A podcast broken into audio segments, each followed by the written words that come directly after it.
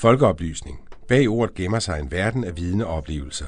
Der er foredrag og arrangementer om alt, både himmel og jord og alt derimellem. Men hvad nu, hvis der er et spændende foredrag i Skagen, og du bor på Falster, eller du bor i Haderslev, og der bliver afholdt et arrangement i Roskilde, om lige netop det emne, du interesserer dig for? Eller hvad nu, hvis du bare ikke lige har tid? Svaret er den elektroniske folkeoplysning, programmet du lytter til netop nu. Vi drager land og rige rundt for at dække foredrag og andre spændende arrangementer, så du ikke går glip af noget. Du får mulighed for at høre hele foredraget eller arrangementet, og du kan få en marketerning, vores skarpe journalistiske sammendrag. Det hele kan du finde på vores hjemmeside efolkeoplysning.dk og på vores Facebook-side, som også hedder efolkeoplysning. Her følger så et af vores programmer, som er et sammendrag af et arrangement. Det lange og fulde arrangement kan du, som nævnt, finde på vores hjemmeside.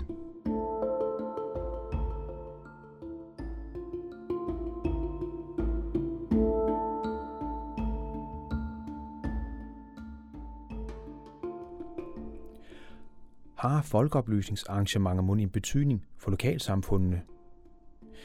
Folkeoplysning er mange ting, men for mange er det en mulighed for at høre et foredrag i et emne, som netop den enkelte synes er interessant. Et af de mange udbydere af folkeoplysning er folkeuniversiteterne. Netop de åbner faktisk muligheden for, at foredragene eller forelæsningerne, om man vil, kan holdes ude lokalt. Det er jo dejligt bekvemt, at man ikke behøver at køre så langt. Men betyder det noget reelt for lokalsamfundene? Giver arrangementerne f.eks. en større samhørighed?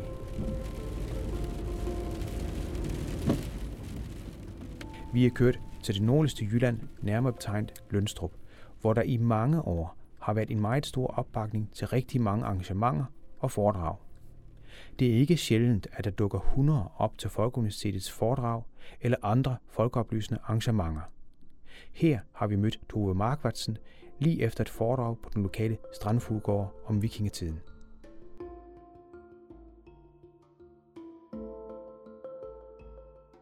Tove Markvartsen, der er lige blevet afholdt et foredrag igennem Åben Universitet, men det er jo ikke, vi er jo ikke i Aalborg her, vi er i Lønstrup, det er meget lokalt. Så hvad betyder det for jer sådan rent lokalt, at de kan trække folk til herhen for at holde foredrag? Hvad betyder det for lokalområdet? Det betyder rigtig meget, fordi vi får nogle foredrag, som vi ellers ikke ville få.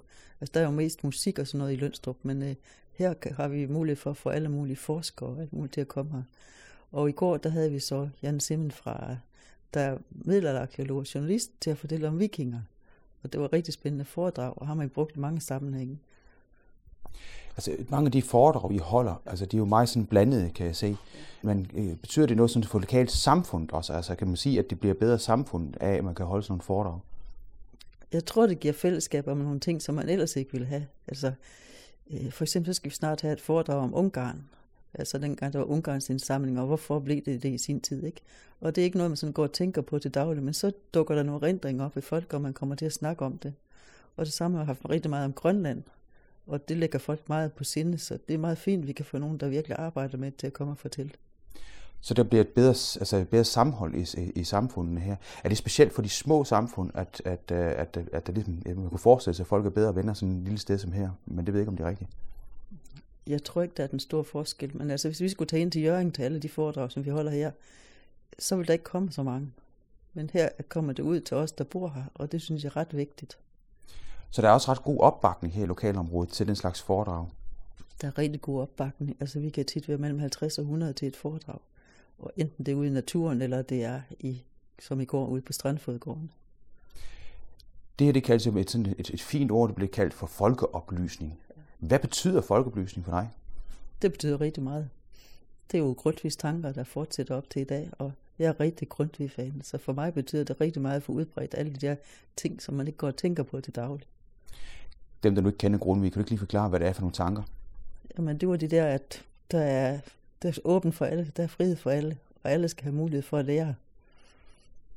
Det der med læring hele livet igennem, det er det, du, du, du hentyder ja. til at gå fra. Øhm, men hvorfor skal man egentlig ikke det? Altså, er det ikke nok med, at man, man passer sit arbejde, så kan, så kan man se noget fjernsyn, og igennem fjernsyn kan man jo også lære meget? Nej, hvis ikke man kender noget af det, man kommer af, hvordan forstår man så fremtiden? Det er meget vigtigt at trække rødder tilbage. Nogle af jer har måske hørt uh, mands mindeforedragene, som opstod efter Grundtvigs foredrag i 1838. Der har været en del foredrag inde på Vartov, Og det har været helt genialt, fordi det har fået mange til at tænke på, hvad foregik der i grunden dengang. Og det er en anden måde at få folk vækket. Hvordan altså, kører så folkeoplysning så i dag sådan generelt? Altså de der oplysningsforbund, de har haft det meget svært i mange år, fordi man skar i tilskuden, og så synes folk, det bliver for dyrt at komme til de ting, der var. Men jeg tror, det er ved at vende. Jeg tror, folk har at vende sig til, at man må også betale for det, man gerne vil.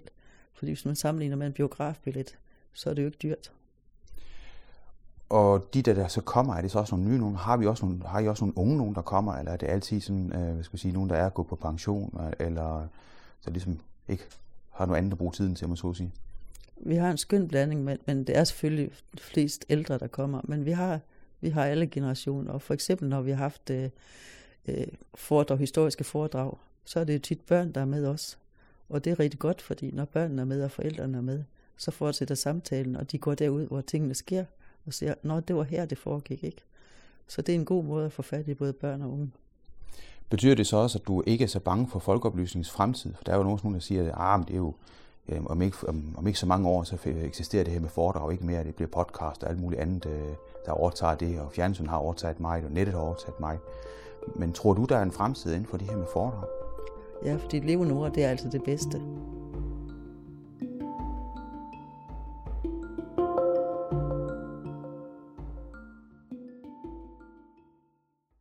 Sådan sagde altså Tove Markvardsen, som arrangerer og har arrangeret rigtig mange foredrag gennem årene. Udover blandt andet at være folkeskolelærer, højskolelærer og museumsformidler, så er hun selv yderst lokal. Hele hendes slægt stammer i generationer bagud fra den lille nørjyske by Lønstrup.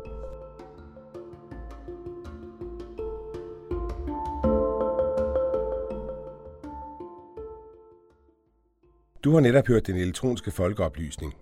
Du finder os på efolkeoplysning.dk og på Facebook under samme navn. Her kan du både finde hele foredrag og journalistisk bearbejdede magasinprogrammer. Det er podcast for arrangementer over hele landet om alt mellem himmel og jord. Det du kan være sikker på er, at det er skarpt, det er relevant, og det kan være ny og overraskende viden.